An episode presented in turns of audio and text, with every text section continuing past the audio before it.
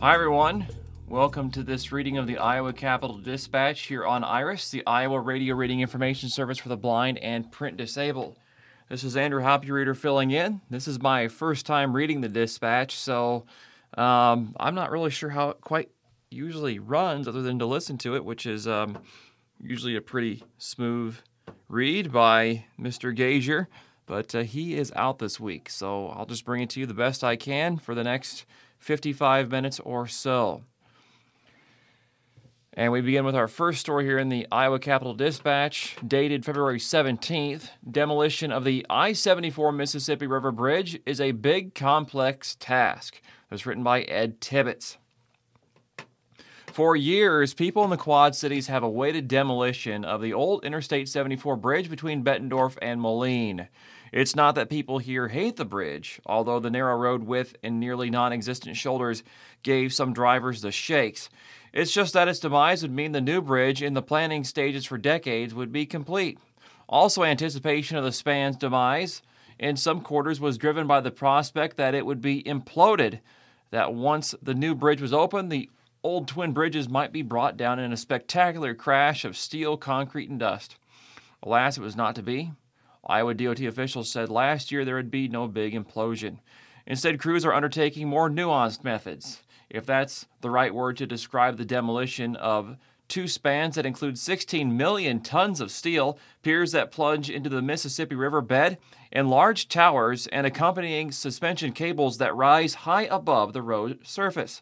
Despite the lack of one big implosion, however, the intricacies of dismantling the bridge while simultaneously limiting environmental effects and maintaining work safety for crews, river traffic, and drivers traversing the new I 74 span nearby is no simple or boring task. Since last September, planners, engineers, laborers, carpenters, ironworkers, and electricians, among others, have methodically toiled to dismantle the spans, one built in 1935 and the other finished in 1960. The Helm Group, whose corporate base is in Freeport, Illinois, has the $23.3 million demolition contract. From a distance, the bridge doesn't look that much different, but up close, the changes are visible. A chunk of the span on the Bettendorf side of the river is gone. The concrete decking over the river also has been taken out, while roughly 4 million tons of steel have been removed, according to a recent estimate. Still, there is plenty of complex work left to be done. Because of the proximity of the new bridge and the interrelation among the different spans that make up the old I 74 bridge, there are actually four different bridge types that make up the structure. Extra planning and care must be taken to limit movement of the old bridge while its various pieces are removed. It's all interconnected, so when you start removing a bridge like this, you actually have to engineer how you're going to remove it. It's a very complicated process, said George Ryan, who is the I 74 corridor manager. For example, steps had to be taken to balance removal of concrete and steel to limit the movement of the bridge towers. Those towers will move, Ryan said, protecting the environment. In addition, on the Moline side of the span, they could not let steel pieces hit the water because of the presence of mussel beds, so they had to work from barges. This also is where there are fairly shallow areas of the river. Officials have estimated 1.2 million mussels, including endangered species protected by federal law, are in the I 74 bridge footprint. A significant number of the mussels have been removed, beginning with a big effort in 2016, but a large number remain. We're trying to minimize the impact of those mussels and the river in general, as said Scott Gritters, fisheries biologist with the Iowa Department of Natural Resources. Any of those features of the bridge, if we blow it up or tear it down, could drop on the mussel bed itself, and we're trying to do our best to minimize those impacts to that bed. The mussels also carry benefits for the river. Mussels filter plankton and bacteria out of the river, Gritters said, which help the entire system. They're kind of like a mini sewer treatment plant, he said. Taking down the towers. As the steel is removed, it is cut up into smaller pieces, then taken by local recyclers. The demolition contractor is allowed to sell the steel to recyclers, a practice that lowers the price of the bid and the cost to the taxpayers, Ryan said. It's pretty high value steel, he says. This summer is when the more dramatic task of demolishing the signature green towers and suspension cables is expected to take place. The The contractor's intent is to use explosives to take down the towers and suspension cables, and it will be done one bridge at a time. Ryan said the use of explosives, which must meet state and federal requirements, will involve a coordinated effort among the contractor, the U.S. Coast Guard, Corps of Engineers, Environmental Protection Agency, the Department of Natural Resources, the Iowa and Illinois DOTs, and the cities of Moline and Bettendorf. The contractor's plan is under review, Ryan said, but commercial and recreational traffic along the river will be shut down then, while it is anticipated vehicular traffic on the new I 74 bridge will be shut down too. It's estimated closures of the new bridge would last about an hour at a time. There is likely to be a great deal of public interest in this part of the operation, so more information will be released later. Explosives also will likely be used to remove select support piers. Others will be removed by hydraulic methods, with those in the Mississippi River taken down to a point two feet below the bottom of the river. Traffic closures also are anticipated when those explosions take place. Not all of the piers will be removed. Two piers on the Illinois side of the river will be left as so as to minimize disruption to the mussel habitat. Navigation lights will be installed on the piers to aid boaters. The demolition also involves an underwater survey to ensure all the debris is removed, along with a final cleanup along the riverbanks. Completion of the project is expected in mid 2024. After that, the span that once carried an average of 74,000 vehicles per day will be gone. The tall green towers that grace the skyline here for decades will fully give way to the twin basket handle arches on the new span that now are a prominent architectural feature in the Quad City skyline. The new bridge fully opened a little more than a year ago. Preserving history, still not all of the old I 74 bridge will be lost forever. A two foot long section of cross frame from the span built in 1935 was donated in 2021 to the Putnam Museum and Science Center in Davenport, where it has been on display in the museum's local history exhibit. The I 74 bridge team is also coordinating with the cities of Moline and Bettendorf about preserving pieces of the old bridge, perhaps to go to local museums. Those discussions are in the early stages. The piece moved to the Putnam was donated after the museum reached out to the bridge team looking for photographs, said Nora Moriarty, cur- curatorial project coordinator at the museum. The exhibit with the bridge piece is currently closed for renovation, but when it reopens, a section of bridge will be back on display, Moriarty said. The previous I 74 bridge is something just about every quad citizen has driven across and is part of our lives living here, she said.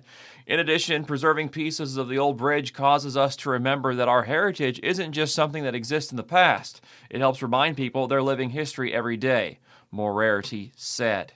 A story by Ed Tibbetts of Davenport, who has covered politics, government, and trends for more than three decades in the Quad Cities, a former reporter and editorial page editor for the Quad City Times. He is now a freelance journalist who publishes the Along the Mississippi River newsletter on Substack.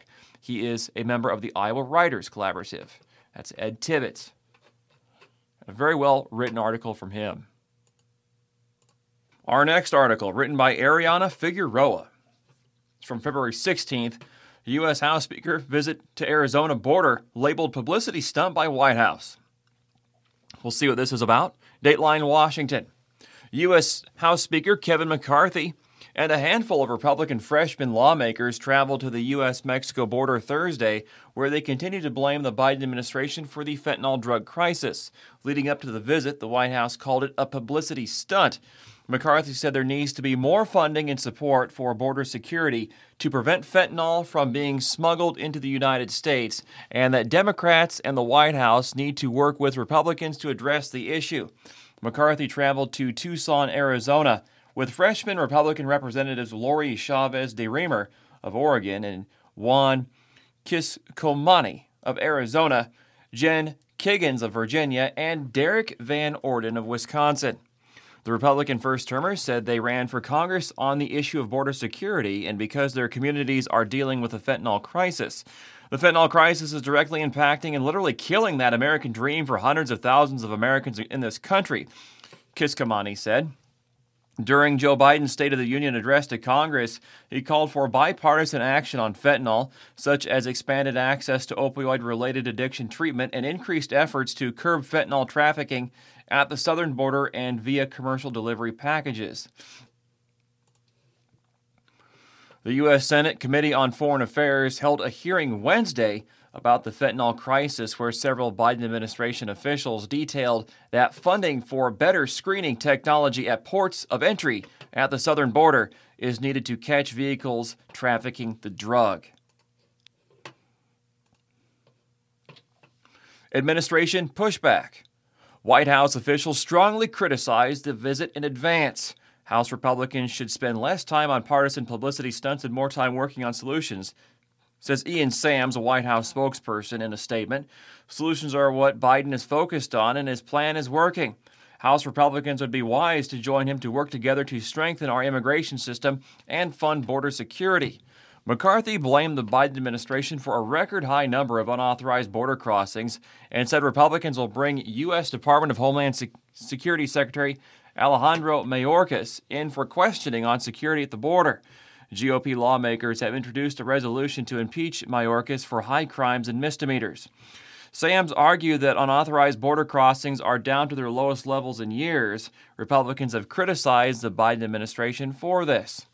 Unauthorized border crossings sharply dropped from December of 2022 to January of this year, according to CBP data. It's a 40% drop from nearly 252,000 migrants who were stopped at the border to about 156,000 migrants migrants stopped at the border. The decline also follows several enforcement policies the Biden administration announced for four countries to allow them to enter the U.S. legally if they had a sponsor in the U.S. The Biden administration has also kept in place and expanded the use of Title 42 a health policy put in place due to the coronavirus pandemic that allows the U.S. to expel any non citizens during a health crisis. The U.S. Supreme Court planned to hear arguments on the policy in early March, but removed the case from its calendar on Thursday. The Biden administration plans to end the COVID 19 public health emergency, which serves as the legal basis of the policy on May 11th. In November, a federal judge blocked the government from continuing to use Title 42, calling the policy arbitrary and capricious in violation of the Administrative Procedure Act. Border Tour. The GOP lawmakers were briefed at U.S. Customs and Border Patrol's Tucson sector headquarters, went on an aerial tour of the border, and visited a local ranch. So far, Republicans have held House Judiciary and House Oversight and Accountability Committee hearings on immigration at the U.S. Mexico border and plan to hold more this Congress. The House Judiciary Committee, GOP, will hold a hearing on the border in Yuma, Arizona on February 23rd. Democrats on the committee call the next hearing the next week another stunt. House Judiciary Committee ranking member Jerrold Nadler and Immigration Integrity, Security, and Enforcement Subcommittee ranking member Pramila J. Apal said in a statement that Democrats on the committee would take their own trip to the southern border sometime next month to be briefed by government officials and community leaders. Instead of focusing on real solutions to a complicated problem, Judiciary Republicans will once again not hear from any federal government witnesses at their hearing. Further cementing this hearing as a brazen act of political grandstanding, they said in a joint statement. As a result, Democrats who have been to the border regularly for the last few years will not attend next week's performative hearing. In other news, after abuse, death, and staffing issues, Iowa nursing homes added to federal watch list. A story by Clark Kauffman, dated February 17th. That's the day I'm recording this, the afternoon of Friday, February 17th. Hope you're having a great weekend, everyone. Three Iowa care facilities with a recent history of resident care issues have been added to a list of the nation's worst nursing homes. The three homes join seven other Iowa care facilities already deemed eligible for inclusion on the federal government's list of special focused facilities that have recurring quality of care problems. The three newly added homes are Park Ridge Specialty Care in Pleasant Hill, which is managed by Care Initiatives of West Des Moines. The 90 bed facility has a one star overall rating from the federal government and was fined $178,003 by the federal government in 2022. In addition, Medicare suspended payments to the home in August of 2022. Last fall, state inspectors cited the home for a four hour delay in assessing and treating a resident who complained of chest pain. The resident was pronounced dead shortly after being transported to a hospital emergency room. The New London Specialty Care in Henry County, also managed by Care Initiatives, the 46 bed facility has a one star overall rating from the federal government and was fined $14,508 in 2021. In November, the home was cited for 18 federal violations, including a failure to protect residents from sexual abuse. Finally, the Rock Rapids Health Center in Lyon County, far northwest Iowa, which is managed by Arboreta Healthcare of Florida. The 44 bed facility has a one star overall rating from the federal government and was fined $216,869 in 2021. In addition, Medicare suspended payments to this home in January of 2021 and August of 2020. Last November, state inspectors substantiated 10 separate complaints against the home, although no citations were issued or fines imposed. The home had four different administrators over the course of 10 months in 2022, had lost long distance service due to failure to pay bills, and had been so short staffed that the head of maintenance and other non medical staff had to had been asked to work as nurses' aides. The three nursing homes take the place of three other Iowa facilities that had previously been deemed eligible for special focus status. Sioux City's Touchstone Healthcare Community, which closed last summer and is no longer in operation, Dunlap Specialty Care, another Care Initiatives facility, and the Ivy at Davenport, which is managed by Summit Care Corporation of California. The federal special focus facilities listed list is updated quarterly by the Centers for Medicare and Medicaid Services. It includes homes deemed by CMS to have a history of serious quality issues. Nationally, there are 88 nursing facilities on the list with one or two slots filled by each state. Those homes are enrolled in a special program intended to stimulate improvements in their quality of care through increased regulatory oversight. Because the number of special focus facilities is capped, new facilities, even those that have earned CMS's lowest ratings for quality, can't be named a special focus facility until other homes in that same state improve and graduate from the program or close. That's a process that can take four years or more. As a result, there are several homes in each state that are deemed eligible for special focus status due to ongoing quality of care issues, but they are unable to benefit from actual enrollment in the Special Focus Facility program. Iowa typically has 10 facilities on the list that are considered eligible for enrollment in the program. Until recently, the two Iowa homes currently enrolled in the Special Focus Facilities program were owned by the same Iowa based company, OHC Facilities. The company recently completed bankruptcy proceedings and the homes are now under new ownership. QHC Villa Fort Dodge has been a special focus facility for 16 months, while QHC Winterset North has been in the program for 25 months. In addition to the three Iowa homes recently added to the federal list, seven other Iowa care facilities continue to be listed as candidates for the special focus designation due to ongoing quality of care issues. They are Griswold Rehabilitation and Healthcare Center, which has been a candidate for four months. Northern Mahaska Specialty Care in Oskaloosa, which has been a candidate for four months. Oakland Manor, which has been a candidate for seven months. Arbor Court in Mount Pleasant, which has been a candidate for 12 months. Aspire of Primghar, which has been a candidate for 16 months. Genesis Senior Living in Des Moines, which has been a candidate for eight months. QHC Mitchellville, which has been a candidate for 32 months. Typically, all of the homes that are deemed eligible for special focus designation have about twice the average number of violations cited by state inspectors.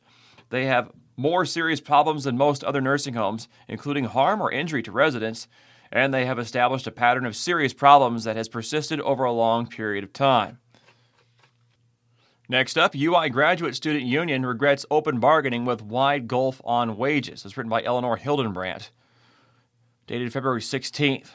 The University of Iowa's Graduate Student Union and State Board of Regents representatives began their collective bargaining process on Thursday with drastically different proposals.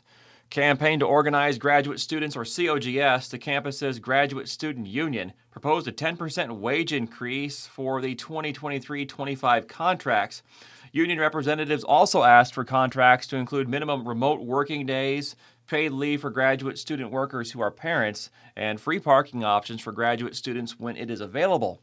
COGS, also known as UE Local 896, also wants to set early deadlines for appointment letters to be given to graduate students. Caleb Klipowitz, COGS Press and Publicity Committee Chair, pointed to chemistry teaching assistants receiving their assignments a few weeks before classes began. Representatives for the regents countered with a 3% wage increase. They did not discuss additional provisions in contracts. Mike Galloway, chief negotiator and spokesperson for the board in collective bargaining negotiations, said the offer was the minimum the university would be mandated to pay graduate student workers. Different departments, he said, could choose to pay them more. Following the regent's proposal, COGS President Hannah Zeta, who works in anthropology, said many students in departments like that get paid the minimum because some departments cannot afford to pay more. Nearly 30 graduate student workers attended the session, many holding signs reading, Grads deserve a living wage, and defend Iowa education. After the session, Zeta said in an interview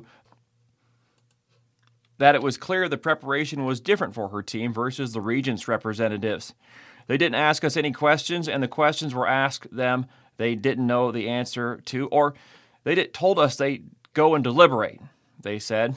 That speaks volumes. The non answers are really telling. During the proposal, COGS member John Tappan said the 10% wage increase was inflation adjusted. He said the current stipends rank among the lowest in the Big Ten. Iowa is only above Nebraska, Purdue, and Minnesota in its payments. Parental leave.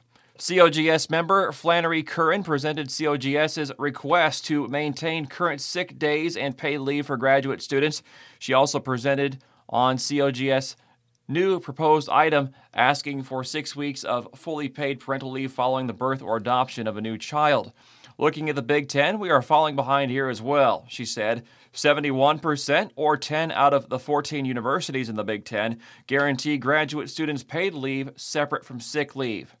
Following the proposed presentations, Zeta and COGS members asked questions about parental leave and why there was no policy added to previous contracts. Regents representatives said the state currently has no policy for parental leave for state employees, including graduate student workers. Kristen Bauer, the Regents Associate Counsel and Director of Human Resources and Merit Systems, pointed to House Study Bill 91, proposed by Governor Kim Reynolds. The bill would provide four weeks of paid parental leave to state employees for the birth or adoption of a child. Until a bill is passed, she said, there is little the Regents can do. It's difficult to predict what it's going to look like until we have what it actually looks like, she said. We've been very supportive of it, parental leave, that is, for several years, but our hands are tied. When asked why Iowa State University could offer paid leave, Bauer said it was from a bridge grant. ISU's policy gives 12 weeks of paid parental leave to graduate assistants, predoctoral scholars, and postdoctoral scholars after birth or adoption. The difference between Iowa and other Big Ten institutions, Galloway said, is because of differences in state laws. Moving forward, Zeta said in an interview that they are prepared for negotiations which begin on February 27th when the two entities meet again in a closed session. Deliberations continue until a final contract is agreed upon. It was really good seeing everyone come out to support this, even in a snowstorm. We know so many more would have been here with other weather, they said. I'm really excited to keep building up our union because that's the main point of this. Regents and COGS representatives will meet in closed sessions until they come to an agreement for graduate students' contracts for the next two years. In other news, this under the Capital Clicks section. This is written by Jennifer Shutt. Biden's annual physical shows he is a healthy, vigorous 80 year old male. Okay. And the photo shows Joe Biden getting a COVID vaccination in January of 2021. And uh, anyway, that's the photo by Alex Wong of Getty Images. Dateline Washington, where Joe Biden received a mostly positive review of his health from doctors at Walter Reed National Military Medical Center on Thursday after undergoing his annual physical. The evaluation, official evaluation of Biden's health comes as the former vice president and long U.S. longtime U.S. senator from Delaware weighs whether to run for re-election in 2024. Biden remains a healthy, vigorous 80 year old male who is fit to successfully execute the duties of the presidency, to include those as chief executive, head of state, and commander in chief, Dr. Kevin O'Connor wrote in a five page summary. White House Press Secretary Karine Jean Pierre said Thursday afternoon, before the report was released, that Biden is confident he will be able to keep up with the demands of being president in six years when he would be 86. This is a president that works day in and day out in a grueling fashion with a grueling schedule and delivers, Jean Pierre said. Thursday's report on Biden's health was similar to the report on his last physical November of 2021, when O'Connor wrote the president remained a healthy, vigorous 78 year old male who is fit to successfully execute the duties of the president. In both reports, O'Connor noted Biden was being treated for a common type of heart arrhythmia called non valvular atrial fibrillation, for which Biden remained completely asymptomatic. Hyperlipidemia or high cholesterol, gastroesophageal reflux or acid reflux, seasonal allergies, a stiffened gait, spinal arthritis, and mild sensory peripheral neuropathy of both feet. Peripheral neuropathy is often the result of damage to nerves outside the brain and spinal cord, in this case, Biden's feet. It can result in weakness, numbness, or pain, according to the Mayo Clinic. The National Institutes of Health estimates more than 20 million Americans have some type of peripheral, neuropathy. Say that t- say 10 times fast. See, I can't even say 10 times. Whoa. All of the conditions were listed as stable in Thursday's report. Though the November 2021 report listed the stiff gait as newly significant and neuropathy of the feet as a new finding. The president's gait appears to be perceptibly stiffer and less fluid than it has been in the past, O'Connor wrote in November 2021, noting that Biden said he experiences early morning stiffness that improves through the day. As previously reported, he has sustained a number of orthopedic and sports related injuries over the years and is followed by physical therapy for ongoing wellness and fitness exercises prescription, he wrote in November 2021. It is also well known that approximately a year ago, he sustained a fracture in his right midfoot, which could certainly contribute to a gait abnormality. In Thursday's report, O'Connor wrote that while Biden's gait remains stiff, it hasn't worsened since last year. Symptoms from the from the peripheral neuropathy have not progressed, and his exam and his exam during Thursday's physical was a bit improved, according to O'Connor. Physical therapy and exercise, O'Connor wrote, would continue to focus on general flexibility to address Biden's stiffened gait, while custom orthotics would continue being used to address the peripheral neuropathy in his feet. Biden continues taking three prescription medications Crestor to treat his high cholesterol, Dymista nasal spray for allergies, and Eliquis to prevent blood clots, and two over the counter medications Allegra for allergies and Pepcid for acid reflux. Biden's physical Thursday also included screenings for skin cancer, an eye exam, and dental visit, all of which were listed as routine, though one small lesion from his chest was sent for a skin cancer biopsy. The most notable update to the president's medical history since the last physical, O'Connor wrote, was his COVID 19 diagnosis in July 2022 and his rebound COVID 19. Biden has not experienced any symptoms of long COVID 19 since then, he wrote. Fortunately, having been fully vaccinated and twice boosted at the time of initial infection, the president experienced only mild symptoms, consisting of a mostly deep, loose cough and hoarseness, O'Connor wrote, adding Biden has since gotten the bivalent COVID 19 vaccine. Okay, moving on. U.S. Senate panel spars over elevated food assistance spending and upcoming farm bill. Story from Thursday, February 16th. This written by Adam Goldstein. Dateline, Washington. Members of the U.S. Senate Agriculture, Nutrition, and Forestry Committee split along party lines on Thursday as they tussled over financial accountability and farm bill nutrition programs. The main point of contention was the Department of Agriculture's 2021 changes to the Thrifty Food Plan, one of four food plans the USDA develops to estimate the cost of a healthy diet. The Thrifty Food Plan is tied to the Supplemental Nutrition Assistant Benefits Program, or SNAP, formerly known as food stamps. The program provides financial and commodity assistance to low income households. Members also debated the associated rise in the cost of food aid in the coming decade. Committee Chairwoman Debbie Stabenow, a Democrat of Michigan, emphasized the critical nutrition programs in the Farm Bill help people afford groceries, make healthier choices, and support the food economy. They left millions of American families out of poverty, Stabenow said. These are our friends, neighbors, and relatives who deserve to be able to put food on the table even when they are going through a hard time. But several Republicans balked at the outgoing cost of the 2021 update, which they said was made without congressional approval. Our people's confidence in SNAP is undermined when this administration usurps Congress's power of the purse and unilaterally increases the program's cost by hundreds of billions of dollars without any concern to the fiscal impact and the impact on inflation. U.S. Senator Chuck Grassley, an Iowa Republican, said. Federal nutrition assistance programs support one in four Americans, according to the Bipartisan Policy Center. The nutrition title is the largest set of mandatory expenditures in the Farm Bill, accounting for close to 76% of the baseline budget. The bulk of the food assistance programs included in the Farm Bill nutrition's title consist of SNAP benefits. The programs cost $233 billion overall in 2021 and 2022, while serving more than 41 million people nationwide, according to the USDA. Maximum SNAP benefit allotments are calculated based on the USDA's Thrifty Food Plan. The Thrifty Food Plan represents the minimum monthly budget for a nutritious, cost effective diet prepared at home for a reference family of two adults and two children, according to the USDA. The USDA's Food, Nutrition, and Consumer Services Commission updated the Thrifty Food Plan in 2021 after Congress authorized a reassessment in the 2018 Farm Bill.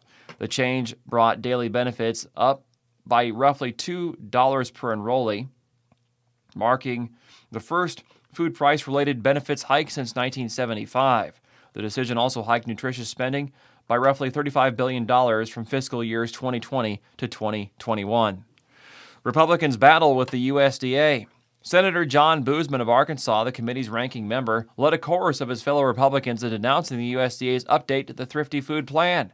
Boozman cited a Government Accountability Office report saying that from 2023 to 2031, changes in the plan will add approximately $250 billion in costs, an expense incurred without consultation with Congress.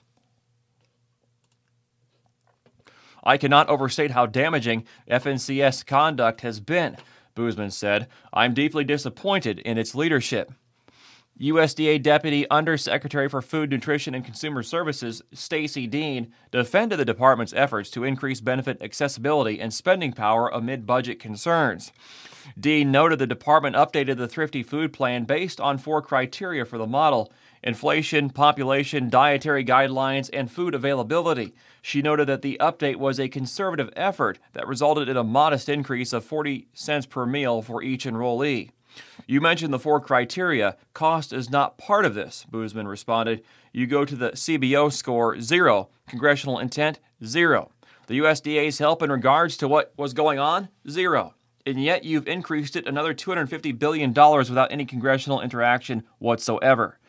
Grassley also noted the Congressional Budget Office projects the update would result in a $1.2 trillion in spending over the next decade. Senator John Thune of South Dakota, the Senate's number two Republican, asks if the Congressional Budget Office signed off on the update to the Thrifty Food Plan. I don't know if signed off as a technical term, Dean replied, but absolutely, we were collaborating with them throughout the process. Democrats advance for SNAP access. Stabenow said SNAP assistance is one of the most effective tools Congress has to stimulate the economy, and that the Thrifty Food Plan update will help lift 2.4 million Americans out of poverty. Stabenow said that when the Biden administration took on the update in 2021, it had been left incomplete for three years under the Trump administration. The reality is that we put in place a policy to do a thorough update that hadn't been done since 1975, Stabenow said. Democratic Senator Kirsten Gillibrand of New York said SNAP benefits prior to the pandemic were never sufficient to cover household food expenses, and adjustments made during the crisis were necessary to ensure access to food security. The increases in SNAP benefits from 2021 through the Thrifty Food Plan update were long overdue, Gillibrand said. Let's make the case that these changes are important for this committee to look at holistically, not just an example as to what we used to spend and what we're spending today.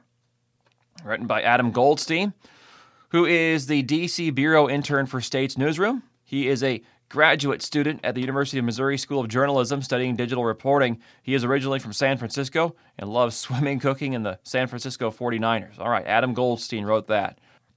And I think we're well past the halfway point here in reading the Iowa Capital Dispatch, reminding that you're listening to IRIS, the Iowa Radio Reading Information Service for the blind and print disabled. This is Andrew Hop with the microphone filling in for Stephen Gazier. Just say thank you so much for joining us. As uh, this is my first time here reading the Capital Dispatch, this wonderful publication, and want to just say uh, hope you're having a great day and uh, thanks for listening. If you have any questions or comments about this or any other IRIS program, give us a call at the office 515 243 6833 or 1 877 404 4747.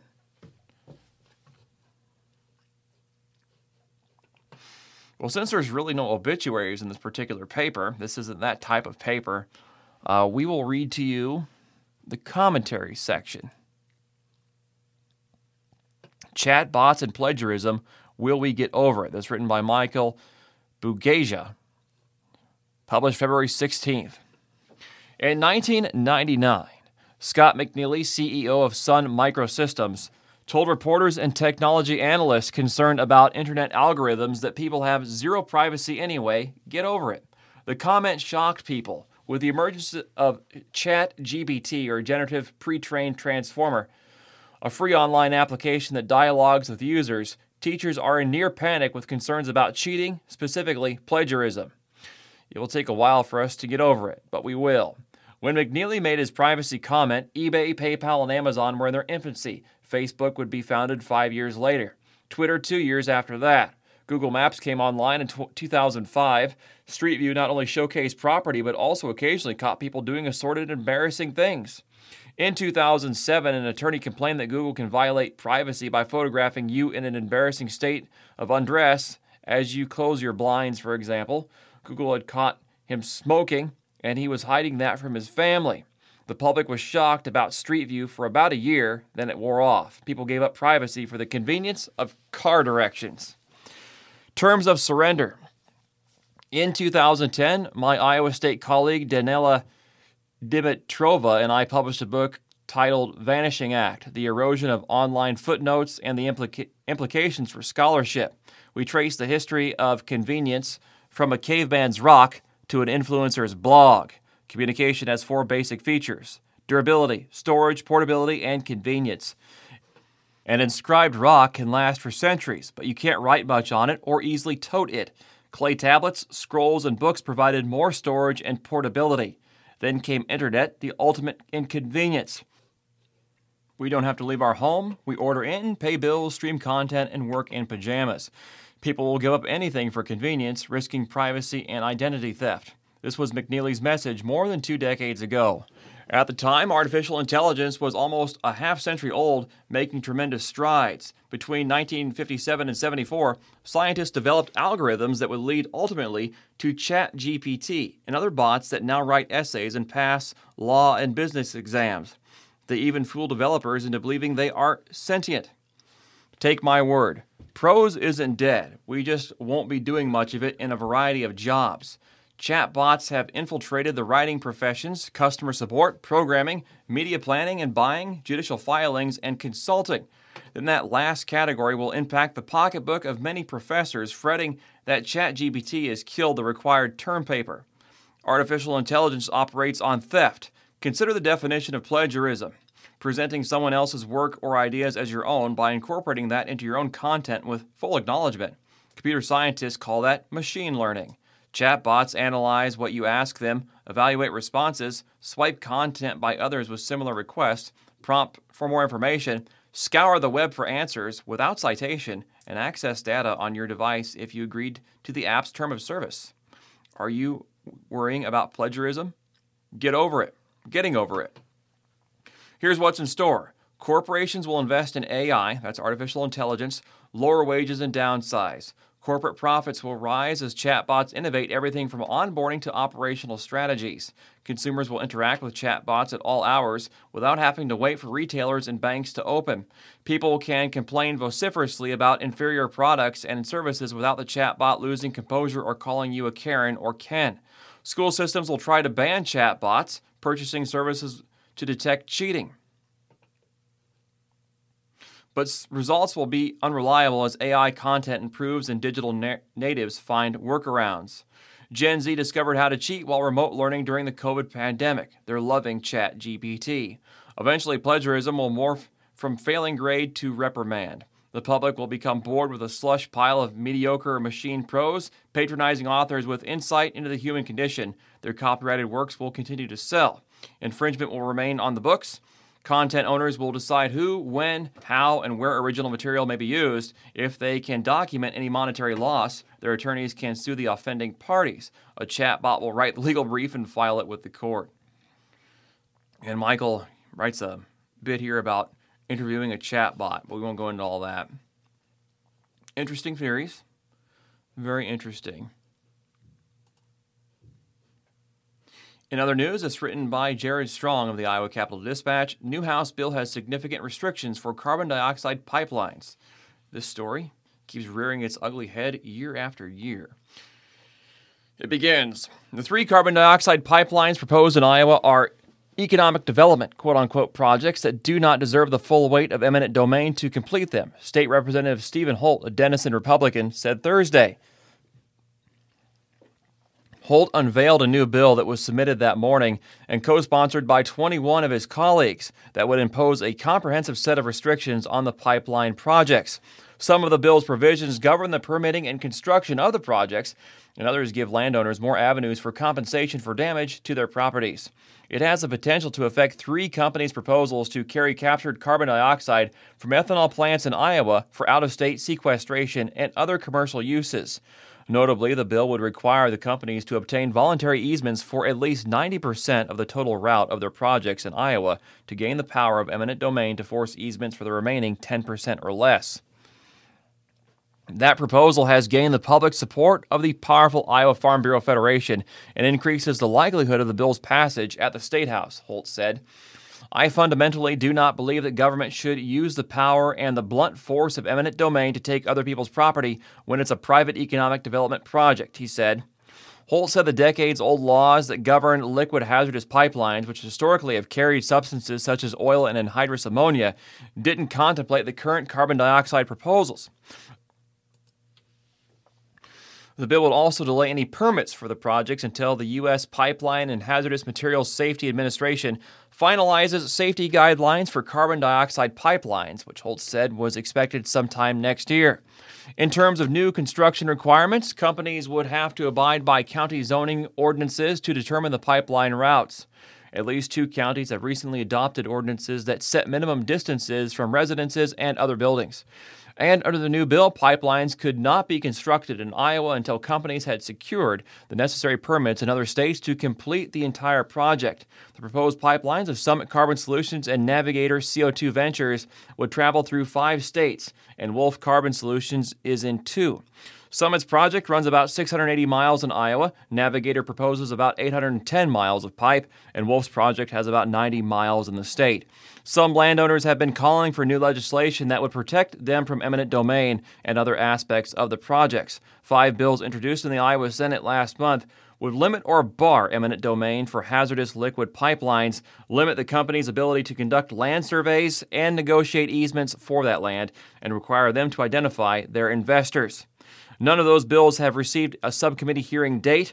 Five companion bills in the Iowa House were introduced this week, but Holt said his bill has the best likelihood of passage. We believe that our approach is the more legally sound approach at this point that we could get support for and pass off the floor, he said. The pipeline companies have opposed major changes to their regulations in the past two legislative sessions. Iowa has one of the most robust, thorough processes already in place that guides the development of pipeline infrastructure, and we don't see changes needed to that process, said Andy Bates, a Navigator spokesperson. We are committed to working collaborative, collaboratively with landowners and negotiating in good faith to secure as much of the project footprint in a voluntary fashion as possible. Navigator has declined to disclose the percentage of its route in Iowa for which it has obtained voluntary easements. Summit said it recently surpassed the two thirds threshold. A full two years after we announced our carbon capture project, we remain hopeful that the legislature will not change the regulatory rules in the middle of the game, particularly with the overwhelming level of support we have among Iowa landowners, Summit said in a prepared statement. Summit has already paid about $200 million to landowners that it would not recoup if the project stalls. The losses the company would incur if there are rule changes has have been a prominent argument against the new legislation. More recently, ethanol advocates have said the pipelines are necessary for the industry to thrive in Iowa. Let's talk about the landowners, Holt said. Let's talk about the Century Farms that have been there for one, over 100 years. Let's talk about these property owners that don't want this pipeline under their farms. What about them? What about the rug being pulled out from under them? In other news, Governor Kim Reynolds signs new medical malpractice liability limits into law. Second bill aimed at rural health care access advances in Iowa Senate. This written by Robin Opsahl dated February 16th, which is yesterday, 5:14 p.m. And I say yesterday, that means Thursday. I'm recording this on Friday afternoon, everyone, so bear with me here. One of Governor Kim Reynolds' proposals to address rural health care shortages in Iowa became law Thursday, while another passed out of a Senate committee. Reynolds si- signed House File 161, limiting liability for doctors and hospitals from medical malpractice lawsuits. Both chambers passed the measure earlier in February. Today, Iowa joins the majority of U.S. states by enacting common sense medical malpractice reform that places a reasonable cap on non economic damages, Reynolds said in a statement. Protecting our healthcare system from out of control verdicts promotes access to care in communities across our state and better positions us to recruit the best and brightest physicians to Iowa. Iowa already places limits on non economic damages in medical malpractice lawsuits at $250,000 for cases in which the patient's injury was not permanent, substantial, or fatal. The new law puts caps on non economic damages on incidents resulting in loss or impairment of a bodily function, disfigurement, or death at $1 million for clinics and doctors and $2 million for hospitals. Reynolds and Republican lawmakers said the caps target nuclear verdicts by juries that award millions to victims of medical malpractice cases. Supporters of the bill said these awards and the insurance costs healthcare providers take on to cover these lawsuits are putting rural hospitals out of business.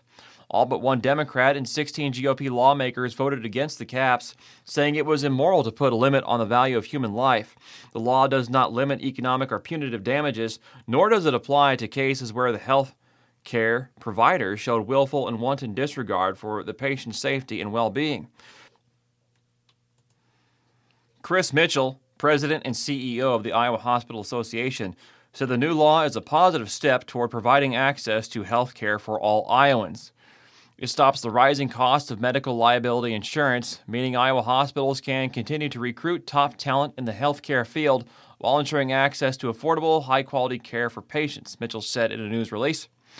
Reynolds' plan advances without expanded birth control access.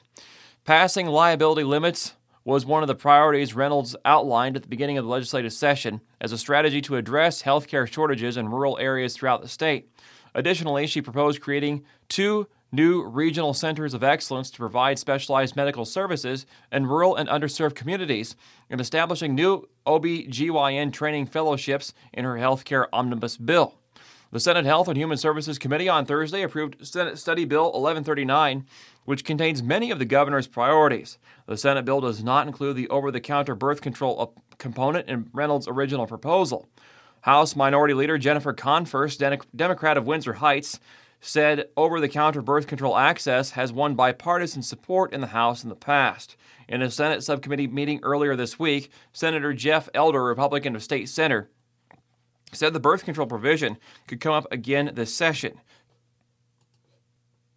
Konfirst said Democrats have not had any discussion with the governor or GOP leadership about future contraception legislation. The governor has opportunities to work with us on things like this, right? Konfirst said. She can come to us and we can have these conversations. It doesn't have to be like this, it doesn't have to be political. Abortion rights advocates oppose more money for crisis pregnancy centers. The bill also contains expanded funding for more options for maternal support or MOMS program, increasing from $500,000 to $2 million. The money would be available to nonprofit pregnancy resource centers, also known as crisis pregnancy centers. These organizations promote alternatives to abortion. The program would also expand in scope to cover fatherhood engagement grants to encourage fathers to stay involved in their children's lives. Planned Parenthood Advocates of Iowa held a press conference Wednesday where people who had received services and worked at pregnancy centers spoke against those facilities' practices. Ray Garbers, a transgender man, said he went to get an ultrasound and medical advice from the Bridgehaven Pregnancy, Re- Pregnancy Support Center in Cedar Rapids without realizing the staff were not medical professionals or that the organization was anti abortion.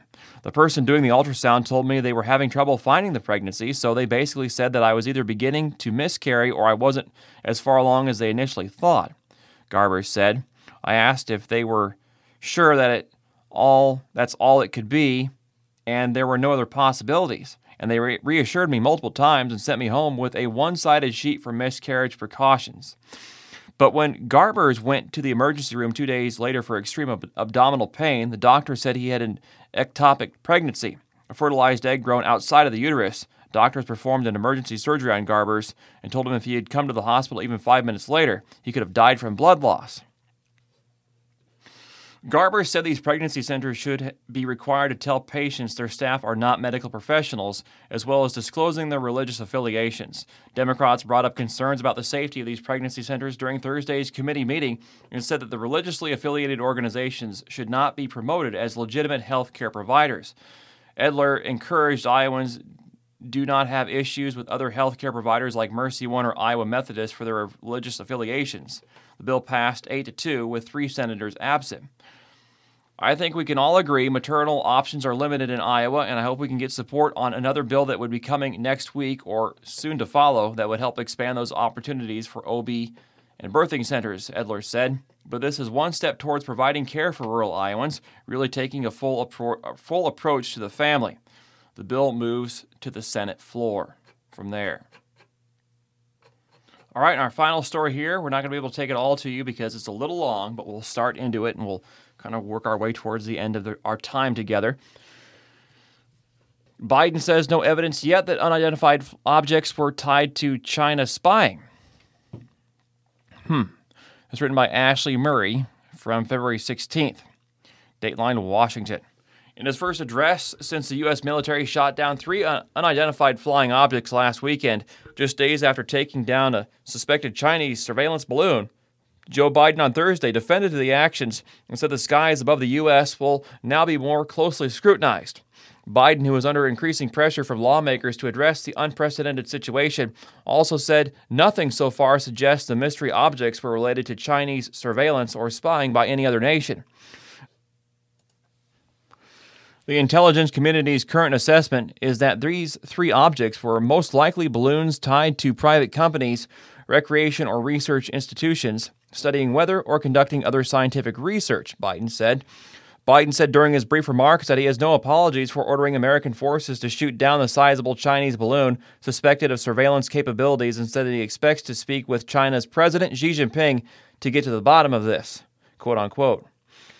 China denies the balloon was used for espionage, saying it was collecting weather data. The U.S. maintains that China operates a vast surveillance balloon program over the U.S. and nearly 40 other countries. Biden said there is no evidence of increasing numbers of unidentified objects in the skies. We're now just seeing more of them, partially because the steps we've taken to increase our radars to narrow our radars, and we have to keep adapting our approach to dealing with these challenges, Biden said. But make no mistake, if any object presents a threat to the safety and security of the American people, I will take it down, he said. Debris in deep waters. Fighter jets from bases in Alaska and Wisconsin were ordered Friday, Saturday, and Sunday to take the objects down over Alaska's sea ice, Canada's Yukon wilderness, and Lake Huron, respectively. As of Tuesday, White House officials said that none of the debris had yet been found in the difficult terrain with temperatures well below zero and in waters of up to a couple hundred feet. Some lawmakers have been urging Biden for days to address the nation about why he ordered the objects to be shot down, what the objects were, and what the protocol will be going forward. Americans are worried, they're concerned, and they're interested. They have a right to know why Biden directed the actions that he did over the last week. Arkansas Republican Senator Tom Cotton said after senators receiving a classified received a classified briefing Tuesday. The White House and Pentagon offered little detail about the objects were each taken down with a nearly 200 pound air to air missile. The first AIM AIM 9X Sidewinder missile fired from two F 16 jets over Lake Huron missed and landed in the water, Pentagon officials said Tuesday. The second missile hit the object and debris crashed into the Canadian side of the lake, according to the administration. The administration promised Tuesday to update the public by week's end about a new interagency policy plan for deciding whether to take action against unidentified aerial objects. Senators who were privately briefed said they were told the objects were very, very small, according to Idaho Senator Jim Risch, ranking member of the Senate Foreign Relations Committee. And that takes care of all the time we have for this reading of the Iowa Capital Dispatch here on Iris, the Iowa Radio Reading Information Service for the Blind and Print Disabled. Hope you're having a great day, everyone, a great morning, evening, overnight, whatever the case may be, wherever this is airing. This has been Andrew Halp with you saying thank you so much for listening. Have a nice day and straight ahead.